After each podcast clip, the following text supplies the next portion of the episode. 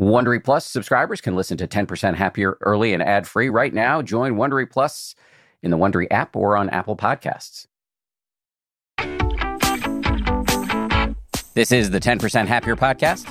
I'm Dan Harris.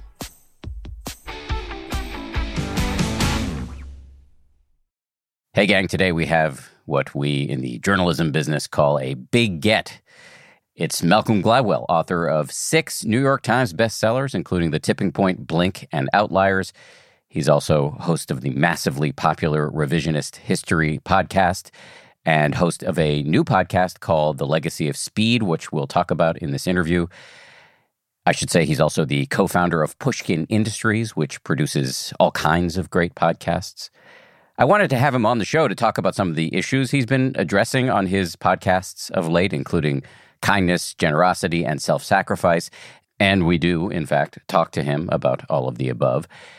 But our interview happened to fall on a day when Gladwell was at the center of a tabloid slash Twitter dust up over some comments he recently made about working from home, which he said, and I'm quoting here, is not in your best interest.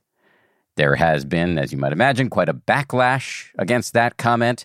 And in this interview, you will hear Gladwell respond at length.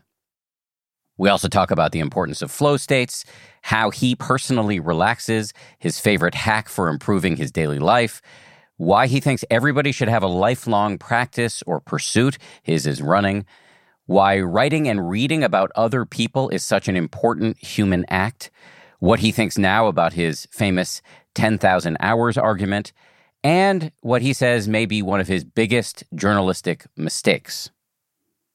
Okay, we'll get started with Malcolm Gladwell right after this.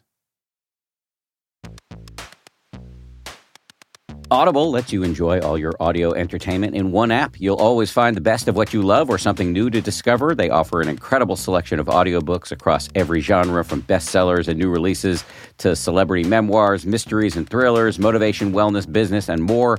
Audible is the destination for thrilling audio entertainment with highly anticipated new releases and next listen recommendations for every type of thriller listener. The selection over on Audible when it comes to true crime, mystery, and thriller is um, quite extensive. They've got John Grisham, tons of stuff by Stephen King, David Baldacci. My favorite that I've checked out recently in the crime fiction genre is called Age of Vice. It's by Deepti Kapoor. It came out uh, not long ago. Not only is it thrilling and uh, very, very plotty, but it's also written incredibly well. It's truly literature. Deepti Kapoor is a, a, force of nature as a writer. Age of Vice, it takes you into the uh, underworld in New Delhi in India. I absolutely love that one. As an Audible member, you can choose one title a month to keep from the entire catalog, including the latest bestsellers and new releases. New members can try Audible free for 30 days. Visit audible.com slash 10% or text 10% to 500 500. That's audible.com slash 10% or text 10% to 500 500 to try Audible free for 30 days. Audible.com slash 10%. The Taste the Mediterranean sales event is going on now through March 19th at Whole Foods Market. It's a store wide event packed with flavor. My family and I are regulars at Whole Foods Market. We've got one, I think, less than a mile and a half away from our house. This Taste the Mediterranean thing sounds pretty cool. Uh, they've got Mediterranean inspired flavors. You can save on Parmigiano Reggiano, charcuterie, and ground lamb. They've got delectable seafood choices. You can save on whole branzini and sustainable wild caught sockeye salmon, which is a regular feature at our dinners in this house. My son loves that salmon from Whole Foods. And I'd be remiss if I didn't point out all of the uh, 365 by Whole Foods Market products. Stock up on wallet happy Mediterranean essentials like feta cheese crumbles whole wheat pita pockets, and more. I am constantly uh, consuming these 365 products, including the, the raw cashews, which I snack on all the time. We love the 365 sea salt and pepper. Uh, we love their sushi rice. You get the picture. Go check it out. Taste the Mediterranean now at Whole Foods Market. I always love it when uh, the people behind a product that my family already uses tell us that they want to be sponsors of this show. Today, it's Tidy Cats. As you may know, we have uh, an unreasonable amount of cats, four of them. So we use a lot of kitty litter, and Tidy Cats is great. Uh, they have a product called Tidy Care Alert, which uses color changing crystals to detect potential concerns and help you put your mind at ease. Let Tidy Care Alert help keep an eye on your cat's health. Whether you have one or four cats, they make it easy to keep track. Plus, it's low dust and lightweight with long lasting ammonia control from the brand most often recommended and personally used by veterinarians. I'm not a vet, but I do love cats. Tidy Cats. Check them out.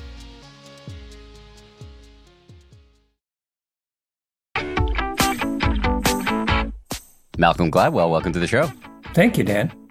So I'm prepped to the gills for this interview. I've got all these questions about uh, issues related to the mind and how we do life based on your most recent episodes and some upcoming episodes and a new show you're launching.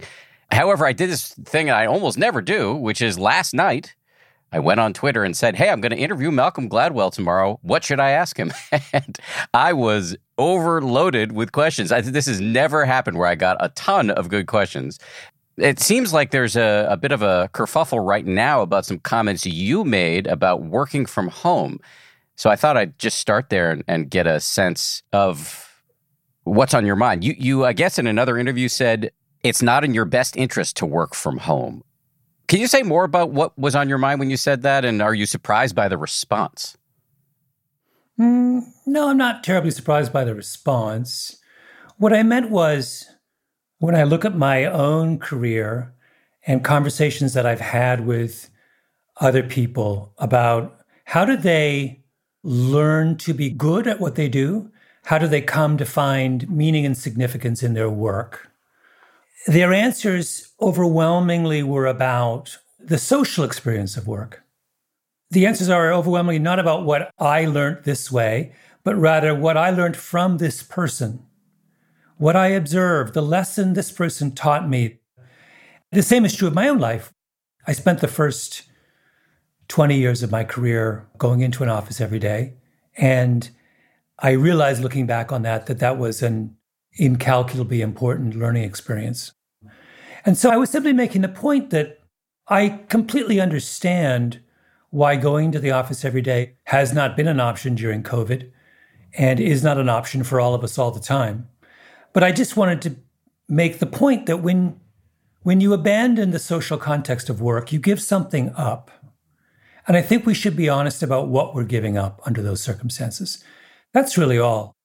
I'm not prescribing to people how they got to live their lives.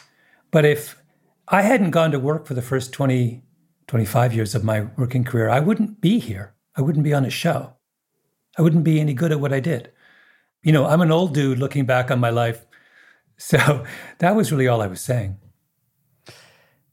We've never been face to face before, and although we're only digital, you don't look old for what it's worth. Oh, you're but you're, you're so your central point is, if I'm hearing you correctly, you're not wagging a finger at people who are working from home right now. You're saying, especially to young people, there's an and you use the word incalculable amount to gain from being in a professional community where you can learn from others. Yeah. I think that's, and I think that on some level, most people recognize that fact. The problem is that, you know, we've loaded a whole series of complications on that fact. You know, we have a housing crisis in this country. Many people live far from the place that they work for economic reasons. They're spending three hours a day commuting or two hours a day commuting. Working from home can be a blessing in a certain sense to someone in that position. I totally understand that. Or somebody's got kids that they have to pick up at, you know, four o'clock from school. I mean, we can all list the reasons why working at home would have its advantages. I have at certain points in my career worked from home. And so I understand. I'm just pointing out that you do lose something. And are you prepared? Are you fine with that? And well, ever since I wrote my book, Outliers, a big theme of Outliers was this notion of what is meaningful work. And in writing that book, I became convinced that one of the fundamental ways in which we give dignity to our fellow human beings is that we allow them the opportunity to engage in meaningful work. And I think meaningful work is a lot harder when you are isolated. Some people can handle that and some people can't. And, you know, I don't want to rush into a world where we are impoverishing a set of people just because it's, you know, it's a lot cheaper for companies to have everyone work at home. I mean, we can go in that direction. I don't know if that, at the end of the day, suits our interests. Do you work from home now? No, I work from the office for from the beginning of COVID. We opened this office at the beginning of COVID, um, and we kept it open through COVID because I I've moved into a new phase in my career where I'm doing collaborative work, really for the first time. You know, a book is solitary work. A podcast is, is a group creative effort. And I found it really hard to do group creative work in isolation. So I felt it was very important that we have an office for my team and that we get together as often as we could. You said you weren't surprised by the response, but uh, my Twitter feed or my at replies on Twitter ever since I became a happiness guy and transitioned out of journalism. I don't get a lot of tart replies. I was maybe surprising isn't the right word, but it was worthy of remark how people took your comment as an out of touch rich guy telling people who have exigencies in their life how to live their life. Yeah. Well, I mean, I was unlucky enough to have some tabloids write, write about my remarks in a way that removed all nuance and subtlety. Uh, it's not the first time that's happened. So, you know, and it's a it's not really a conversation you can have on Twitter.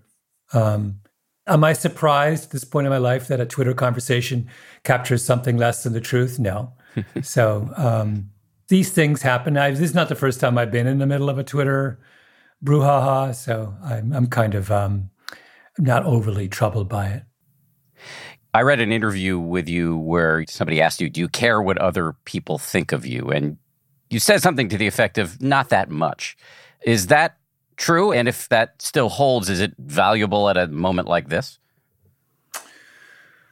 Well, I mean, I wouldn't be human if I wasn't in some way sensitive to that. I mean, uh, we're social beings. Um, but I, you know, I always try to keep in mind that what people call a Twitter controversy is not a real life controversy, right? It's a controversy involving a very, the very, very tiny fraction of human beings who spend a lot of time on Twitter and take what Twitter says seriously or who consume the Daily Mail gossip every morning. There are 380 million people in America. If you asked all 380 million what they think of Malcolm Gladwell's position on working from home, 300 79,000, 900,000 would say, Who's Malcolm Gladwell? so it's like, you know, it's sort of hard under those circumstances to get too worked up. I take your point about Twitter and social media generally. I guess, though, the deeper question for me is how much armor do you have against other people's opinions about you? Because I, I know I care a lot. Mm-hmm too much. And it's pretty easy for my day to get ruined with one stray tweet. Like I said, I don't get them that often. Mm-hmm. My days get ruined generally by other things. Um, so I'm just curious. I would love to hear you hold forth a little bit on the extent to which you do or do not care and any tools that you use to move through the world where you are. You know, you said most people wouldn't know who you are, but I think most people do know who you are, and that comes with strain. Yeah. Well, it's not the first time this has happened. Um, so I'm 58, almost 59. I've, in one way or another, been in the public eye for 20 odd years. Not always happily in the public eye. I mean, I've had a lot of success, but, you know, there have been numerous occasions where people have taken shots at me. Each time it happens, it matters less. Hmm. And also, the thing that's so weird about forums like Twitter is that people weigh the negative comments more heavily than the positive comments. So 10 people can say, I love that. But if two say something very nasty about you, you remember the two. At least that's your initial response. And I've learned to reverse that. Like, you know, I was sitting outside having a cup of coffee this morning before I came into work, and two people came by and said, Are you Malcolm Gladwell? I love your stuff. Like, that's the reality of what my days are like. People never come up and say nasty things, they say nice things. I, you know, I continue to sell books and people continue to listen to my podcast. There's plenty of people out there who like what I do, and that that ought to be sufficient. We can't say that you're a failure as a public figure if 100% of the world doesn't agree with you at all times, right? That's a crazy standard. You know, Joe Biden, the president of the United States, the man who is arguably more important than any individual in the world, what's his approval rating right now? It's like 35%. You know, if Joe Biden took that as serious as we want people to take Twitter comments seriously, he wouldn't get out of bed in the morning and he wouldn't have able to pass the climate bill last week. Right? Like let's just put all this in perspective. You have to do what you want to do with your life and put all of this kind of noise, you have to push it aside. I hear at least two things in there that are scalable from your experience to the rest of us. One is you said each time it happens, it matters less. I mean, that's a, it's kind of an exposure therapy to criticism. Mm-hmm. And the other thing I heard was your kind of hacking of the hardwired, evolutionarily bequeathed negativity bias that exists in all of our brains and minds. You're saying, I'm not going to let the two negative tweets color my opinion of an event. I'm going to focus on the 10 positive ones or the people who stop me on the street. Yeah. Yeah, I mean, it's very important to understand that what's different in the world, in many, many ways, it's a very good thing that for the first time in history, you have exposure to what people who are not part of your life think of you, right? There was no mechanism for that 50 years ago or 15 years ago, or certainly not 200 years ago. Virtually all of your feedback was from people who moved in your orbit. Now, someone can say whatever they want. Who you don't even know where they're from. so it's like it's just a weird moment, and you have to kind of kind of keep that in mind. Okay, like I said, I actually got some very thoughtful questions coming over the transom via Twitter. We'll get to those later. I want to talk about some of the uh, episodes you've been running on one of your podcasts, Revisionist History. In a recent episode of that show, you talk a lot about the idea of kindness and a kind of kindness contagion, how kindness can lead to kindness. Can you describe the episode in question here that sort of give us the backstory and then explain a little bit how you landed on this conclusion about the transmissibility of kindness? Yeah, I, would always wanted to do an episode about um, when I was a kid in high school in the end of the 70s, at the end of the Vietnam War, there were this flood of Vietnamese refugees and my parents were part of a group of people who sponsored three refugees from the former South Vietnam. And they were a part of our lives for years thereafter, even up until my father's death. You know, one of them came to his funeral and would come to birthday parties and and it was one of those kind of slightly magical stories about three people they showed up without speaking English without a dime to their name. And they all went on to have an education. They started families. Their kids are doing the most amazing things. And I always wanted to do something on that, sort of understand what that was about. Why did this random group of people from small town southern Ontario, where my parents are from, how did they come to welcoming these strangers into their home? And why did it work? So I went home to see my mom in February and I asked her to invite the group, those of them who were still alive, because they were all in their late 80s and 90s, the group of people who had gotten together in the late 70s to bring over these refugees. And they all came over for tea, and I just recorded the conversation. And then sort of wondered, you know, what I would do. You know, I didn't have I didn't have any more in my head than that. And then I talked to my brother, who was the principal of an elementary school in our same little town, and whose elementary school had took in so many i mean i think i've forgotten what it is 30 or 40% of the school ended up being the children of refugees in the time that he was there. I just had him tell stories about what that was like. And then i just sort of put the stories together. It was a very sort of simple but i was struck by how untraumatic the stories were that nobody gave up their lives to bring in these people. Nobody took on an extra job to support them. No one it was this kind of lots of people doing small acts that added up to something big. And that was that was the kind of very, very simple, very, very obvious, but I thought very beautiful insight from all of these stories. I've been writing a book for the last four plus years about love and kindness. And I've been thinking recently, you know, we hear a lot about the banality of evil, but there's a humdrumness to kindness too. It doesn't have to be operatic, it can be yeah. pretty basic. But let's get to this notion of how kindness can beget more kindness. What did you learn about that in the course of making that episode? Well, you know, one of the very interesting things that I didn't really pull this out in the episode as much as perhaps I should have is that my parents were, like I say, part of this group of, say, 10 people back in the 70s who brought over the refugees. And when you talk to my, starting with my own parents, one of the reasons they did that is that their parents had done that. My father's parents, my grandparents in England, they welcomed a stream of people into their home when my dad was growing up. Same with my mother's parents in Jamaica. And then when my mother went to England in the 50s as a kind of black student in a kind of foreign land, she was welcomed into people's houses. It was made manageable by the fact that all these strangers would just have her over for dinner or on a weekend or something and just made her feel at home. So there was this kind of practice that was being passed down from generation to generation that this was not some kind of heroic thing, but it was just part of what you do as a human being is you welcome strangers into your home. And I see that as that kind of hereditary practice as being a powerful part of how kindness persists in the world.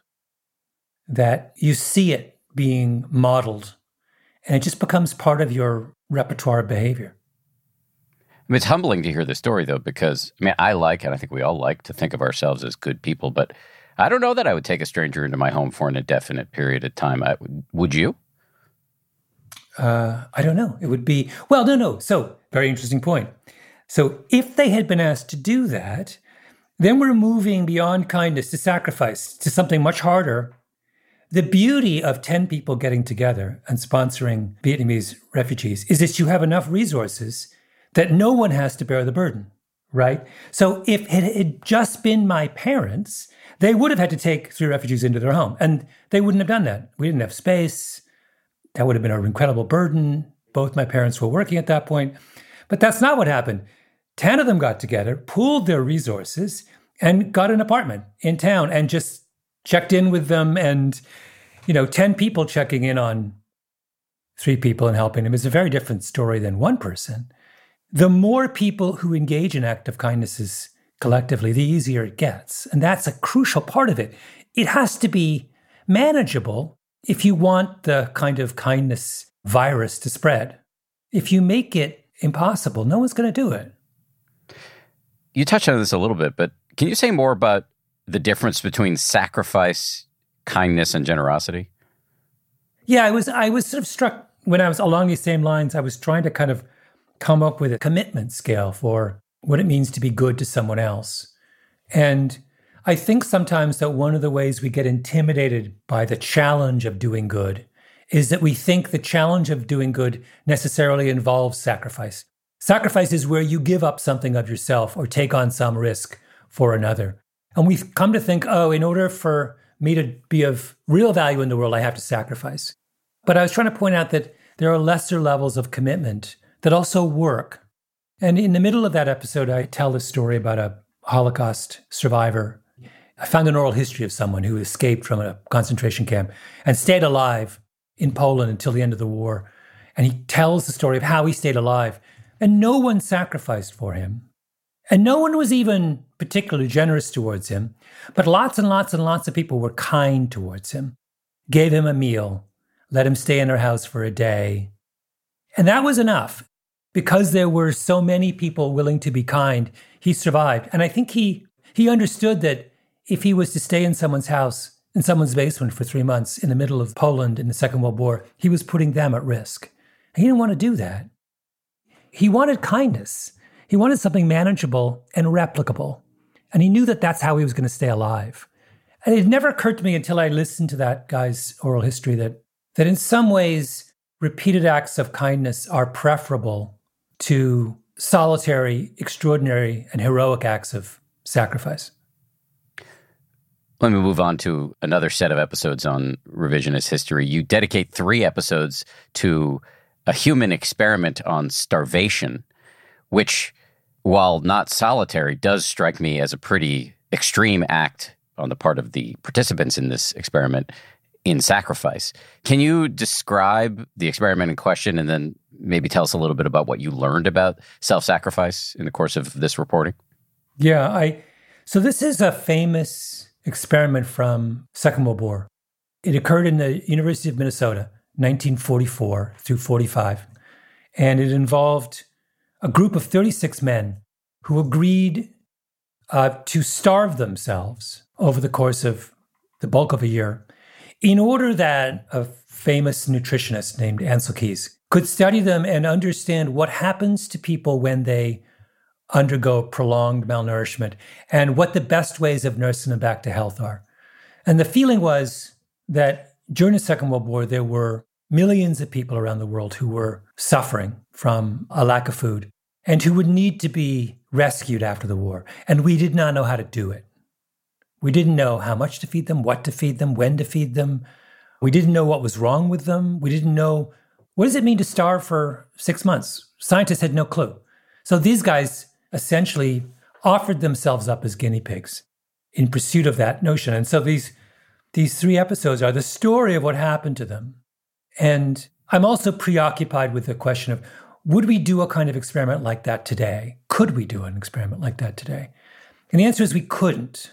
We don't allow experiments like that to happen anymore. And I I don't know why. Because the more you get into the story of these men, the more you realize that A, they suffered tremendously. I mean, many of them had eating disorders for the rest of their life. They had health problems that dogged them for the next 50 years. But almost every single one of them would have done it over again. They felt that they learned so much from the experience and they were so proud of how they contributed to our understanding of how to help others. They felt that their moral horizons had been so expanded by that process of sacrifice that they considered it to be one of the most important things they'd ever done. And I, I, you know, in considering the question of whether such an experiment could be done today, I entertain the notion that we don't understand that idea of self sacrifice anymore. That we don't think it's legitimate for somebody to want to give up that much of their own health and wellness on behalf of others. We're baffled by that notion. I don't think we should be baffled by that notion. Why do you say that we don't understand it anymore? Uh, well, there's a million answers to that question. The men who volunteered for this experiment were all conscientious objectors. So they were men of deep religious faith, whose faith made it impossible for them to fight in war. And so already at the outset of the war, they had agreed to be social pariahs on behalf of their beliefs. They were comfortable with that notion, comfortable with the complexities of sitting at a war against a profoundly evil force in Europe. And were trying, struggling to find some other way to contribute to a society that they were, in that moment, turning their backs on. And that willingness on their part to kind of engage with the complexities of their moral position is something that I don't want to say it's absent today, but I want to say that we're not as comfortable with that today. You know, in, one of the episodes, I talk a lot about how much controversy there was about human challenge trials for COVID. A human challenge trial is where, in order to speed up research into stopping COVID, a healthy person agrees to be infected with COVID. And the amount of ink that was spilled in the medical ethics community decrying this practice, saying we can't possibly allow people to do this. And my point is, why? Why can't someone say, I'm willing to take a risk on behalf of the millions of people who are being struck down by this disease? There's something about the kind of notion of thinking about your obligations to the collective that's harder today than it was back then. What do you think's going on there? I mean, would you tie it to the? My understanding is that there's I don't know how you measure this, but there's been a, a rise in self centeredness among Americans. Potentially, another alternative explanation would be what is often derided as safetyism. Mm-hmm. the idea that there's this kind of nanny state culturally and actually telling us we can't do things. Mm-hmm. Do you have a sense of what's driving this de emphasis on self sacrifice? I don't have a good or simplistic answer. I mean, I, I think it's all the things you've described. Mm-hmm. I think a lot of it comes from a very good place, which is a lot of what was called noble self sacrifice in the past was not that at all. It was exploitation. And I think that we're very sensitive. Maybe we've overcorrected from that. But you have to remember that not long after that experiment I described was the Tuskegee syphilis experiment, right? Where a group of African American men were unwittingly used as guinea pigs in an incredibly harmful experiment around what syphilis does to people's bodies. And the scientific community had no problem justifying that at the time of the experiment. So, I mean, there's plenty of cases where the human desire to volunteer for these kinds of things has been exploited. And so I think we're legitimately sensitive to that, but I don't think that, uh, I think we've gone, maybe in some senses, we've gone too far. We'll be right back with more Malcolm Gladwell after this. Dell Tech Fest starts now. To thank you for 40 unforgettable years, Dell Technologies is celebrating with anniversary savings on their most popular tech. For a limited time only, save on select next gen PCs like the XPS 13 Plus, where you can make the everyday easier with Windows 11. Plus, curate your dream setup with great deals on select monitors, mice, and more must have electronics and accessories. When you shop online at Dell.com/slash deals, you'll have access to leading edge technology and free shipping on everything. Again, that's Dell.com slash deals.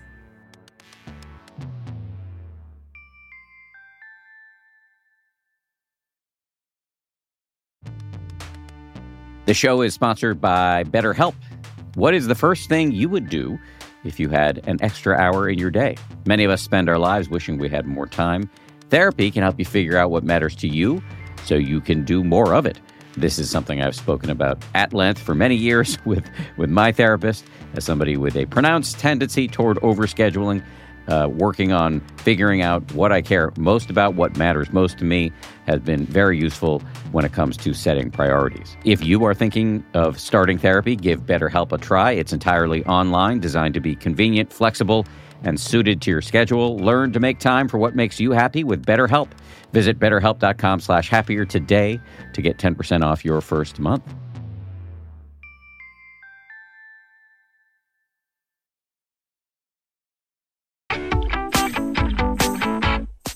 Let me ask about a new podcast you've launched. This is not part of revisionist history. It's a standalone show called The Legacy of Speed. It's about, and you'll tell us more, but it's about African American track and field stars in the 60s who mounted a social protest that became quite famous. And I'm, I'm wondering if you could just tell us about the show. And also, do you see the activism of these men within the framework of the discussion we've just been having about sacrifice, kindness, generosity? Uh, it's an interesting question. So, yeah, this was a podcast that Tracksmith, the running brand, came to us with this idea like, can we do a podcast about that iconic photograph from the 1968 Mexico City Olympics? of Tommie Smith and John Carlos on the victory stand of the 200 meters with their heads bowed and their black gloved fists raised and their black knee socks, you know, making the Black Power salute in sympathy with, you know, what was going on in, in the United States in the civil rights movement. You know, it's one of the most famous photographs of the 20th century. And there turns out to be this extraordinary story behind it, both about the fact that all of these guys are from the same place. They all went to San Jose State all coached by the same guy, a guy who revolutionized the way we think about running. They were all inspired by Harry Edwards, who's still an incredible force in the social justice fight. And they were all challenging the notion that an athlete did not have a right to speak to the world outside of their sport. And in that moment, I think changed forever our definition of who has a right to speak up. In many domains, there was a feeling that your job was to stay within the boundaries of that domain. If you were a mailman, you delivered the mail. If you were a musician, you played music. If you were an athlete, you ran or you jumped or you dribbled a basketball. You were not allowed to kind of step outside of that role and speak to other stuff. When Colin Kaepernick does it a couple years back in the 21st century, he's blackballed by the National Football League.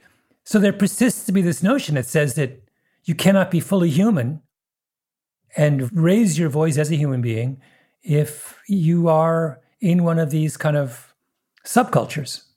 The podcast is an attempt to examine that question and understand where did these guys, they're all in their early 20s, they have no money, who basically hold a middle finger up to the world and say, you know what? I'm going to speak up because I'm a young black man and it's 1968 and I'm not going to turn down this opportunity to make myself heard. And it's just like a, it, it's an it was an insanely fascinating story to tell. Did they pay a price for it? Did their act become a kind of self-sacrifice? Oh my god. They totally paid a price for it. I mean, they were sent home from the Olympics. They struggled to find jobs afterwards. It took them years to kind of find their place back in the world in the sport. Death threats, and they were denounced. And they, I mean, I, I could go on and on and on. They came home from Mexico City to the most kind of loud and resounding chorus of boos and hatred and vitriol. I mean, in a way that we were talking about Twitter earlier. I mean, this had Twitter has nothing on what those guys went through. You know, Twitter's a walk in the park compared to, you know, what they had to deal with. I mean, it's extraordinary in retrospect. You mentioned briefly their coach. Uh, I believe you've described the running coach, I think his name is Bud Winter, yeah. um, as bringing a kind of meditative approach to running. Can you, can you say more about that? Yeah, so this is this fascinating thing. There was a prevailing notion in sport up through the 1950s and 60s that if you wanted to run as fast as you could possibly run, the way you did that was to grit your teeth and to tense your upper body and to furiously drive your arms back and forth and to kind of will your way to victory. And this guy, Bud Winter, who's this track coach at San Jose State, has an experience in the Second World War where he's part of a team working with pilots, trying to deal with mental breakdowns, psychological breakdowns by pilots. And they come to understand that the way to help pilots deal with the extraordinary stresses they were under was to teach them how to relax. The path to peak performance in something as extraordinarily demanding as flying a World War II fighter plane in combat was to teach someone through various forms, meditation, relaxation techniques, to do the opposite of obvious effort. And Winter takes that idea and says this must be true of sprinting. That this idea that obvious effort is the only path to peak performance is wrong. That a sprinter, while he or she is trying to run as fast as they can, ought to be relaxed. And so if you look, I'm a big track and field fan, so this is obvious to me, but if you look today, you know, look at the 100 meter final at the World Championships two weeks ago, and look at the athletes in slow motion, the great ones. Shelly-Ann Fraser-Pryce, Jamaican sprinter, arguably the greatest sprinter of all time. I was just yesterday watching a video of her at a meet in Monaco. She won the 100 meters, and they showed her, she's running in slow motion. And she's so relaxed. Her upper body, it looks like she's going for a walk in the park. She's focused, but she's blocked out the crowd. So it's not that she's all over the place. She's absolutely in the moment, but she is so fluid and so graceful and so elegant, even as she is running faster than almost any woman has run in the history of mankind. One person has run faster than Shelly-Ann Fraser-Pryce. That idea was, it now it makes sense to us, was so deeply paradoxical and controversial in the 1960s. I mean, and this guy, Bud Winter, was the guy who convinced the world that no, you you have to retreat from the extremes if you want to perform at the extreme. It's interesting you brought up fighter pilots. My grandfather uh, was training to be a fighter pilot in World War II, and according to his daughter, my mom, he kept crashing the planes and they booted him out. So uh, he probably could have used a few sessions with Bud Winter. But on the track tip, you were talking about this sprinter and her level of relaxation. By contrast, I'm I don't know much about track, so I'm probably going to mangle or mm-hmm. misidentify this person. But I think it was I think there's a famous video of Jackie Joyner Kersee running the hurdles and getting into her own head and starting to clip the wood on the hurdles and it all kind of falls apart. And so mm-hmm. that seems like the opposite yeah. of flow. Yes, yes. And you know, or think about Simone Biles. Yes. So Simone Biles, when she kind of recused herself from the competition, she recognized that she had lost that state, that she had had a very bad experience in one of the preliminaries. And she realized that when she loses that state of flow, and flow is what we're talking about here, that she was putting her her health at risk. I mean, could, you could paralyze yourself in an instant if you don't do something wrong in gym in gymnastics at that point. So this is like it's not a trivial question. And the kind of speaking of vitriol, it was interesting, wasn't it? How many people took that opportunity to say she was a quitter, to go after her in complete misunderstanding of what it takes to be great at what is just about the most demanding athletic feat um, in the world right now. People didn't understand that, like, this is as much a mental and psychological feat as it is a physical feat. Yeah, I mean, nobody cares about my opinion on this, but I, I will just say that I thought what she did was heroic. Not only was it wisely self protective, but it was heroic in that she's now normalizing mental health issues, which of course are, you know, a part of being human. She's normalizing it for millions of people who otherwise might not have a role model in that regard. We're talking about relaxation and flow. I'm wondering for you, what do you do? You know, you're so busy, you're so prolific. How do you achieve any level of relaxation? And what impact does that have on your inner and outer life? Well, I'm a runner, so running is my meditative act. You know, I run without headphones or because I'm I want that kind of release from the world when I'm doing that. And it's very I've been injured, had been injured for the last couple of months, and I'm and wasn't able to run with the frequency that I had before. And I paid the price. I mean, it's really clear to me. Sleeping suffered, sense of well-being suffered, so, you know, I'm acutely aware of of how crucial it is to have some kind of outlet that allows you to break the umbilical cord with the world for a little bit. Do you think the people closest to you would have noticed uh, the change in you during the injury? Yeah, probably. Yeah. I mean, I see it when I break my whatever, I don't love this term, but whatever self care regime, especially if I don't have a chance to meditate. Just the various members of my inner dramatis persona get more obnoxious and more prominent, and I have less self awareness and therefore am owned by them uh, more frequently, and everybody suffers. Yeah, yeah. It's funny because I've been with my fellow runners, we've been, I've been engaging in this kind of public brainstorming about how to encourage people to take up running as a lifetime activity, not just something they do in high school. And it is because I am aware, and all my fellow runners are aware of just how extraordinarily valuable taking up an activity as a kid and keeping at it through middle age is that we're trying to go back now and rethink, you know, at that age when we were recruiting high school and middle school, when you recruit kids into lifetime practices what kind of lifetime practices do we want to recruit them into? Particularly if you believe, and there is overwhelming evidence for it, that we're going through a mental health crisis right now, those are the questions we need to be taking really seriously. Right? Something's wrong. And there are probably 20 things we have to do to fix it. And helping people find lifetime practices of things like exercise is clearly one of them. I think the data are pretty clear even before the pandemic, we'd seen pretty significant spikes in anxiety, depression, addiction, loneliness, and suicide. And that went, unfortunately, on steroids. And I don't say that in a glib way in in the pandemic. Is there something special about running, or do you think any kind of exercise, any kind of sport, any kind of musical instrument, perhaps, would be mm-hmm. the lifetime practice that would fit the bill here? Well, you know, as a runner, I'm obliged contractually to promote my sport. But uh, no, do I think, no, no, there's obviously any number of, you know, my father was not a runner, but he was a gardener and he walked the dog like religiously. It's the same thing. Like there are any number of things that can function in this way. You know, I remember years ago, when I was just starting out as a writer, I remember coming across this study. I think it was from the 50s or 60s. It was such a fantastic study. I've never forgotten it. It was a guy trying to figure out who got colds. So he studied like a massive group of people and had them mark how many colds they got over the course of a winter.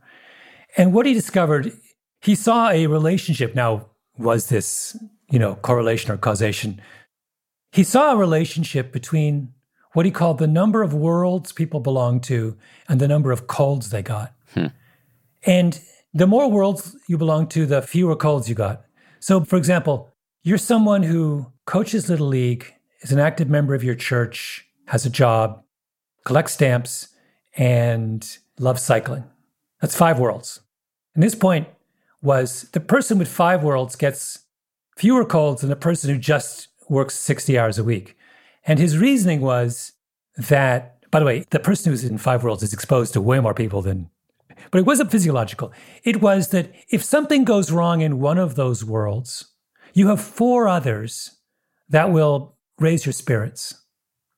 You lose your job, but then you go to church on Sunday and you've got a community that supports you. And then you go and coach Little League, and the kids are delighted to see you. And then you go home and you work on your stamp collection, and you feel better. And then you go for a long bike ride. And his point was like, you need to have buffers. And the more buffers you have, the healthier physically you'll be, the less toll stress takes. And that's what we're talking about here is can we give people these other worlds to belong to? Introduce them to new worlds, and that'll help them down the way. I might argue that if you strip this down to the struts, if you get down to the nub of this, yes, it is passion, intellectual engagement, but on a even simpler yet deeper level, it is human connection. And mm-hmm. we are social animals and overlook that to our peril. Yeah. It sounds like, uh, Dan, that you're, uh, you're making a statement about working from home right now. uh, well played. Well played. I work from home and I love it. Um, uh-huh. But I'm an old man and I did have those formative years in the office. Yeah. Yeah. I read this thing the other day. There's a book coming out by a guy who was a one of the lead pollsters at Gallup. And this is not something new, but was, I love the way he described it. In his book, I haven't read the book, I just saw a reference to it. He describes this new trend, which was for years and years and years and years, Gallup has been asking Americans to rank their well being on a scale of one to 10. And, you know, you used to see the classic bell curve.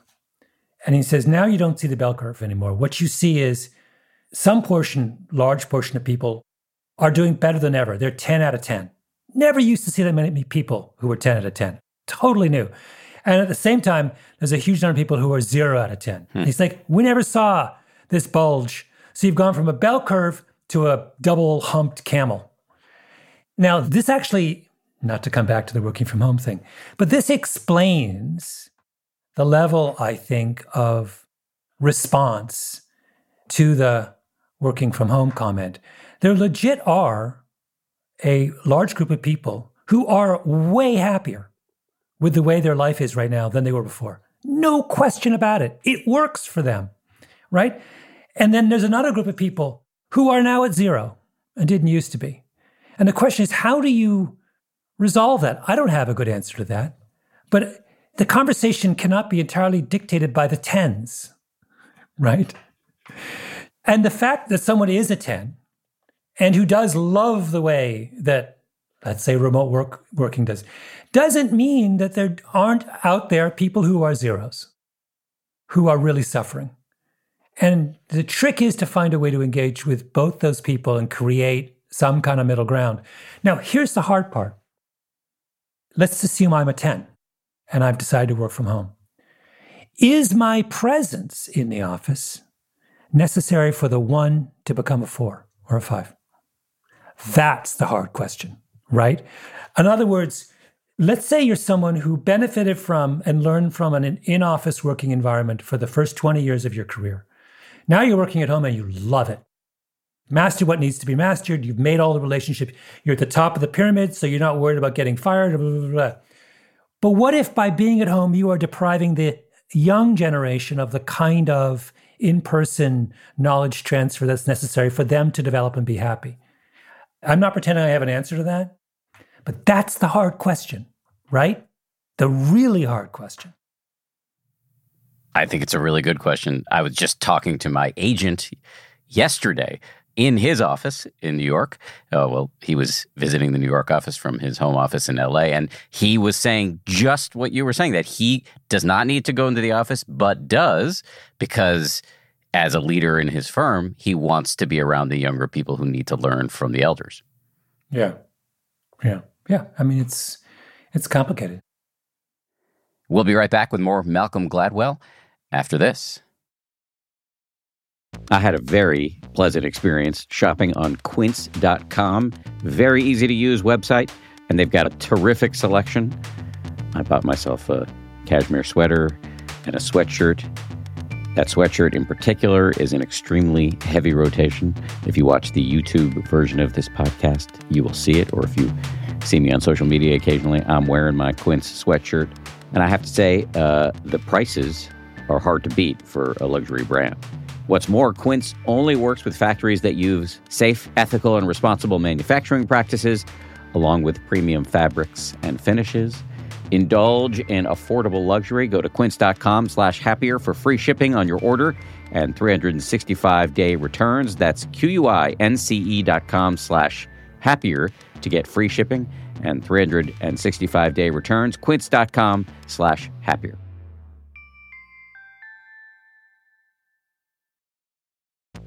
Experiences are what people love the most about travel.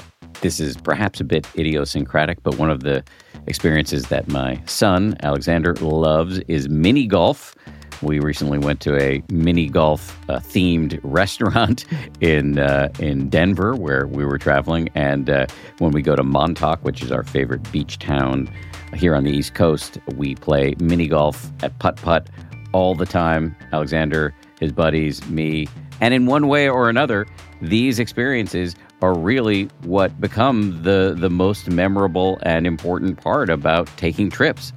Which brings me to Viator, which is a website and app where you can book travel experiences, everything from simple tours to extreme adventures. With over 300,000 bookable experiences in 190 countries, there's something for everyone. I have used Viator myself. I find it to be incredibly helpful.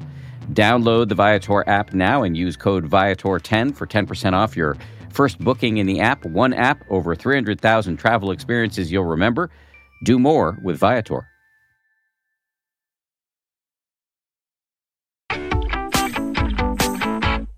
A few more questions for me. You recently uh, produced a course for Masterclass about writing, and there was a quote in there from you that I'm going to read back to you because I'd love to hear you just say a little bit more about it. The act of writing, you say, the act of writing about others is not trivial. It's not entertainment. It's not a distraction. You don't read nonfiction for the same reason that you chew gum or watch the Kardashians on TV. You read it because you're in search of something powerful and fundamental about what it means to be a better person. Mm-hmm. Can you mm-hmm. tell us more about that sentiment, that argument? Yeah, I mean, I've always thought that what drives my reading and my exploration of the world is a desire to step outside of myself. In other words, if I find myself reading something and all it's doing is affirming my own choices or my own position in the world, I think that's kind of a waste of time. What I'm really looking for in the things that I read and engage with is a kind of invitation to empathy, a way of appreciating someone else's perspective. I found all these interviews with these jazz musicians who were active in Los Angeles in the 30s, 40s, and 50s. And each one of them gives you this slightly different picture of what it meant to be a black man in LA in 1945, right? What was it like? Who did you hang out with? When you played, what did the audiences do? Who did you learn from? How did you interact with the police? What happened when you walked down the street? All those kinds of things. There's no other way to find out about that. I mean, you can watch a Hollywood movie, but you don't know whether they made that up. You have to actually make an effort try and figure that out. And I sort of feel like it's important to figure that out. Do I know why necessarily at this point? No. It's just like it seems to me that there's something in that that's crucial for I don't know, to be a kind of morally alert as a human, I feel like you have to actively investigate other people's lives in that way. Let me get some of the Twitter questions because they're along these lines about you know how we view and treat each other mm-hmm. species wide these days. Here's one of the questions from Thomas Harbinson. He says, has the world entered a tipping point in political discourse where understanding and consideration is no longer capable in a constructive manner? If no, how do we avoid getting there? And if yes, how do we move away from it? Well, it's funny. Uh, I'm going to ask this question to someone who just spent the morning reading these interviews with these jazz musicians from the 30s and 40s and 50s. One of the useful outcomes of this exercise that I've been doing and reading these interviews is that you realize man was the world an uncivil place if you were a black person living in South LA in 1940. So, although I am as alarmed as anyone by the state of public discourse in America in 2021, I'm also acutely aware that it was a lot worse if you were a black person in LA in 1940. So, if these jazz guys were around today, they would say, What are you complaining about? right? like, you, you just read about like how nuts the world of Jim Crow was. And this is within the lifetime of many Americans. And like, we're not, it's not worse today. We're going through a bad patch, but like, that is a lot worse than what's going on today. So I guess in this weird way, reading about how bad things were back then makes me feel better about how bad things are now. And I'm optimistic we'll recover from this. Yeah, historical perspective can be a balm. B A L M. Okay, this is a question from Vatsai Tayal. It's a three part question. You can take any of this or none of it. One, what's his take on meditation and free will? Has he read Sam Harris's book on free will? Two, if he could let people know just one thing that he would list as his hack or life's learning, what would that be? And then three, what is his key learning about human behavior? Any of those questions uh, strike you as uh, worthy of a response?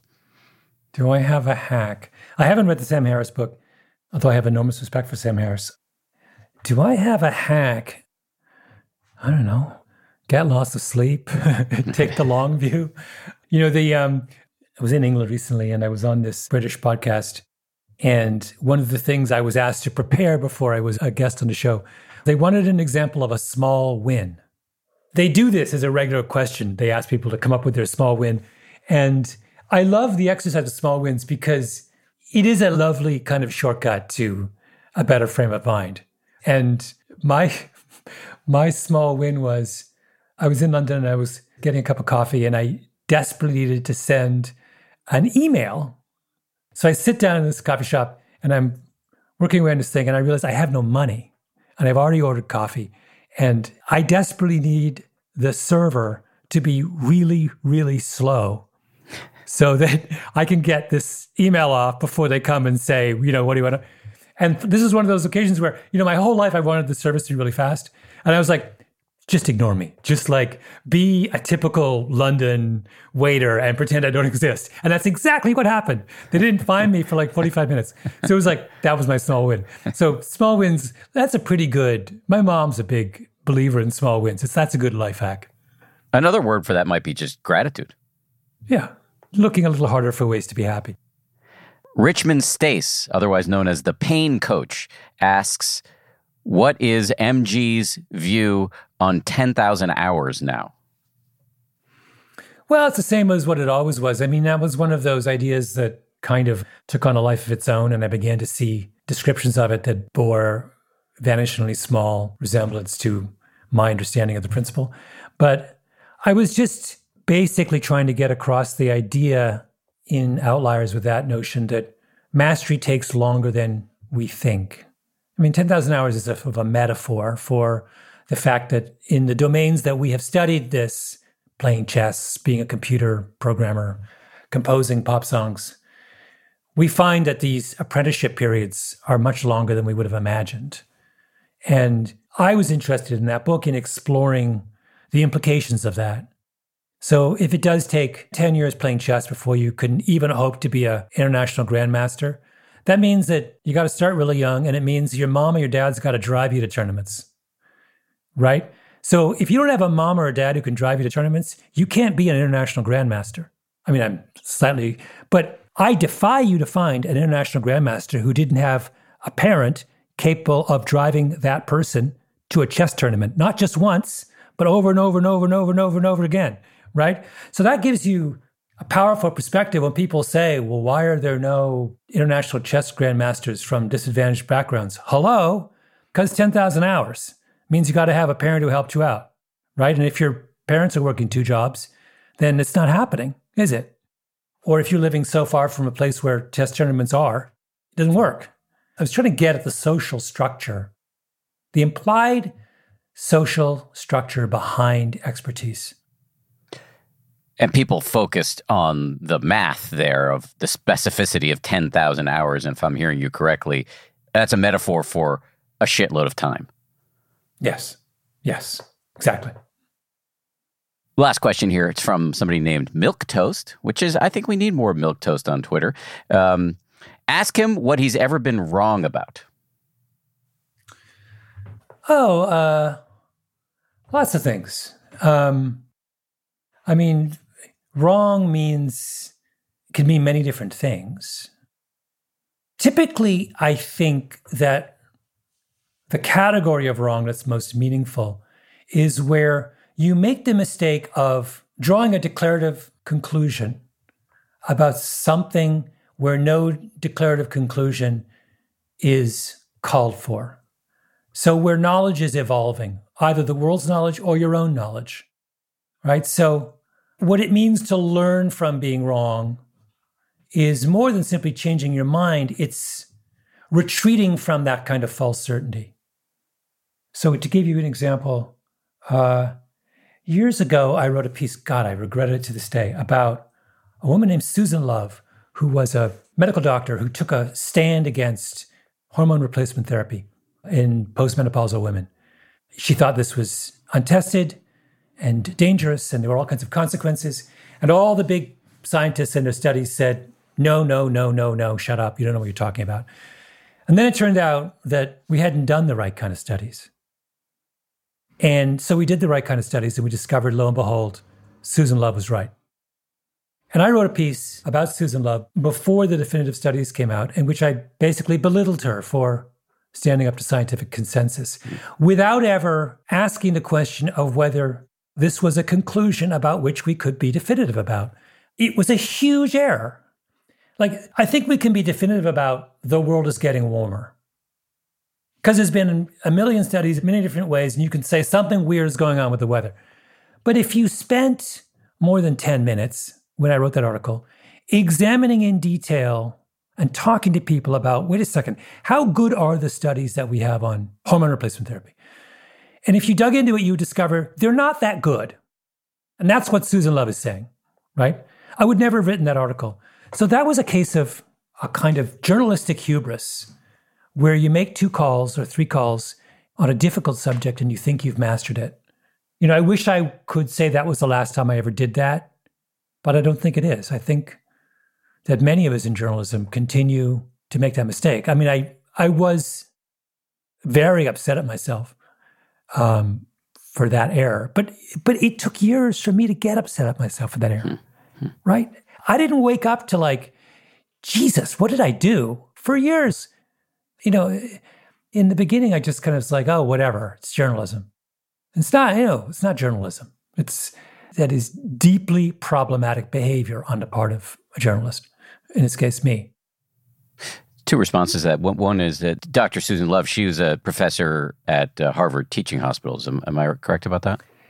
I think so, which is why I think she was so interested in this. Yeah, well, the, the reason why I bring it up is because if it's that Susan Love, she was a frequent visitor to my childhood home in Newton, Massachusetts, because she was a colleague of my father's. Um, oh my God! Was, yes, and I do remember. Yes, she her. was a, a, breast cancer doctor. Yes, yes. So was my dad. Oh, and I see. Susan oh Love God. was a regular house guest, and if my memory serves, just an awesome person. But as to your what you're describing as a mistake, I wonder if this is kind of an example of the upside of the negativity bias because it's obvious just hearing you talk about it how exercised you are about this perceived error to this day and maybe that's good. Maybe that fear or shame or uh, remorse or whatever you want to call it is inoculating you against future errors. Inoculation is a strong word because I don't think one example, one experience like that is sufficient. Because I think it's very, very easy to fall back into the trap. But I think it definitely sensitized me to this tendency in me and in others. But in this, we're talking about me. So it sensitized me to that air, that category of air. And, you know, and then I compounded the error because what I really should have done is I should have written a mea culpa. And I didn't. I should have at least called her up when when the world finally turned and people woke up to what she was saying. I should have called her up and said, X number of years ago, I did you a disservice. I didn't do that. It's hard to say, I screwed up. Really is hard. This is turning into an unexpectedly humbling podcast. That was not my design. Um, I just want to say, as a fellow journalist, I've made many, many errors. I once killed a company that wasn't dead on national television. I covered the Iraq War and the run up to it. And even though I was personally incredibly skeptical, I, I think the media did not do a great job and did not cover itself in glory in the run up to the Iraq War. And I was part of the mainstream media, so I bear some of the responsibility there. I would say history will adjudge one of the biggest acts of journalistic malpractice over the last uh, 20 to 30 years has been our failure to wake up or belated waking up to climate change. And I was a part of the mainstream media for that whole period of time. So it is hard to do this public work without screwing up consequentially repeatedly. Mm-hmm. Mm-hmm. Yeah, I think that's true. Is there something I should have asked but didn't? I don't know. I think I think we've done well, don't you? I do. Before we go, can I just push you to plug a little bit um, anything that's on your mind to remind us about? Well, we have we did six episodes of revisionist history. We took a little break for the month of August. We will come roaring back with four more in the fall, and I would encourage people to subscribe and tune in and Legacy of Speed as well. We've got four or five episodes out already, and I got two things I would love people to listen to. Malcolm Gladwell, pleasure to meet you. Thank you for coming on the show. Thank you so much, Dan. Thanks again to Malcolm Gladwell. And thank you as well to everybody who works so hard on this show. 10% Happier is produced by Gabrielle Zuckerman Justine Davie, DJ Kashmir, and Lauren Smith. Our senior producer is Marissa Schneiderman. Kimmy Regler is our managing producer, and our executive producer is Jen Poyant. Scoring and mixing by Ultraviolet Audio. And we'll see you all in a couple days on Wednesday for a conversation with a fascinating human being, uh, Jay Garfield, who is a Buddhist scholar. And he's going to go deep on this issue that we've touched on many times on this show, but it's both hard to understand and massively life improving when understood, if only fractionally, the notion of not self or selflessness. Jay has just written a book on this, and he's going to argue that uh, you are a person, you are real, you just don't have a self. I'll let him unpack that on Wednesday. See you then.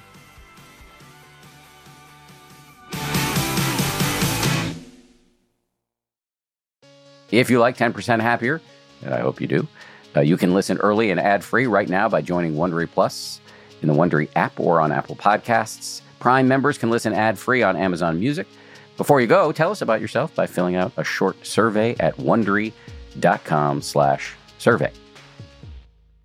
If you travel, you know how to pull off a perfect getaway. You know, after you enroll with your Delta SkyMiles Platinum American Express card, you get up to $10 back monthly on U.S. rideshare purchases with select providers, like a car to the airport. You know which remote retreats have the best herbal baths, and where the Wi Fi password is rarely used. Because you're the escape artist. It's why you're a Delta SkyMiles Platinum American Express card member. If you travel, you know. Terms apply. Purchases must be on card. Visit go.amex slash you know. Welcome to Pura, the most pristine, safe, climate stable city on Earth.